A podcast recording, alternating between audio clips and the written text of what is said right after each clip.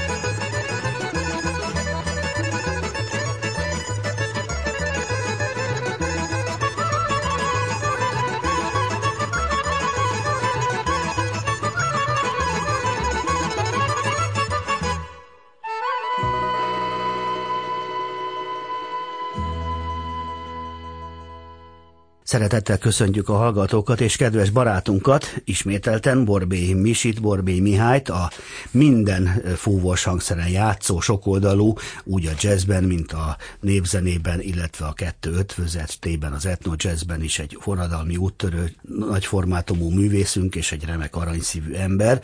Az utolsó előtti dalunk kapcsán két nagy ágyú találkozott, egyik te, illetve a Vujicsics, másik pedig a mi drága Szörényi Leventénk, ugyebár. Ennek a közös együttműködésnek a, a gyökeré pomázra mennek vissza, hisz Leventének a rokonsága, a családi kapcsolatai révén, voltak pomázi barátai már gyerekkorában, és járt ki pomázra. Egyébként a, a későbbi a fonográf, tehát nem az illés, hanem a fonográf együttes dobosa német Oszkár is pomázi volt, tehát ez, a, ez egy későbbi kapcsolat pomázzal, uh-huh. és ő, ő, hozzá is járt ki sokat. Egyébként úgy is is nagyon jóban volt. Tehát ő, ő ismerte Tihamért, és a Leventének a vajdasági családi kapcsolatai révén a családban nagyon népszerű volt, elképzelhetjük, hogy az 50-es években és a 60-as évek elején ez még a láncos Titó korszak volt, milyen volt a Belgrádot hallgatni. Ő sokszor elmesélte, hogy, hogy édesapja állandóan ezt hallgatta ezt a rádiót, és ezeket a fantasztikus jó zenéket. Ugye amikor ők elkezdtek az Illés zenekarra a saját számokat, ugye az angol száz zenei repertoárra indultak természetesen, és akkor jött az igény, hogy magyar nyelvű és magyar földből is kigyökerezett dallamok kerüljenek be a repertoárba, akkor nem csak a magyar népzene, hanem bizony a délszláv népzene is egy ihlető forrás volt, egy alkalmi fellépés kellett ahhoz, hogy aztán mi ezt, ezt együtt is feszegessük ennek a határait, meg a gyökereit. A Hagyományok házában volt egy, egy koncert, ahol, ahol Halmos Béla, még drága barátunk, akkor ő találta ki, hogy hát a Levente előttetek, ez mi, mi lenne, ha valamit együtt megpróbálnátok. Adta magát, hogy az, hogy a, az amikor én még kisrác voltam, vagy a Kugli, nem is tudom, valamelyiket ott előadtuk. Talán a Kugli volt, mert az is, az is egyébként egy szintiszta szólódalama. Tehát egy számot előadtunk, és már ott megbeszéltük a, ezen a kis próbán. Egyszer átjátszottuk csak, és már jöhetett is a koncert, ahol egyébként külön-külön is feléptünk, és akkor azt mondtuk, hogy na, ezt még folytatni kell, és utána ki, kialakult egy, egy teljes koncertrepertoár, amelynek egy jó részében ö, Leventével együtt léptünk fel, és ezeket a régi dalokat közösen adtuk elő, már abban a hangszerelésben és feldolgozásban, ahogy erről mi gondolkodtunk. Ez a darab, amit szeretnék bemutatni, az egy pomázi lakodalmas dallammal indul, a Skocsikóló. Ennek az egésznek a hangulata és a hangsora szinte megállás nélkül szépen megy át az Amikor én még kisrác voltam című közismert illés dalba, hát egy Szörényi Bródi szerzeményez, úgyhogy itt derül ki, hogy igazából ennek a zenének hol vannak a gyökerei.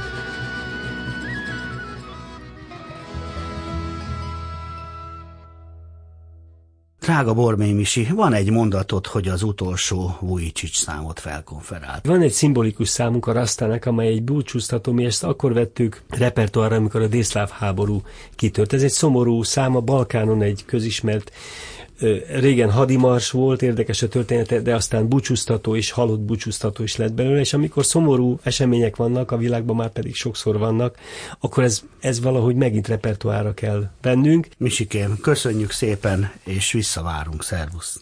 Viszontlátásra, szervusz!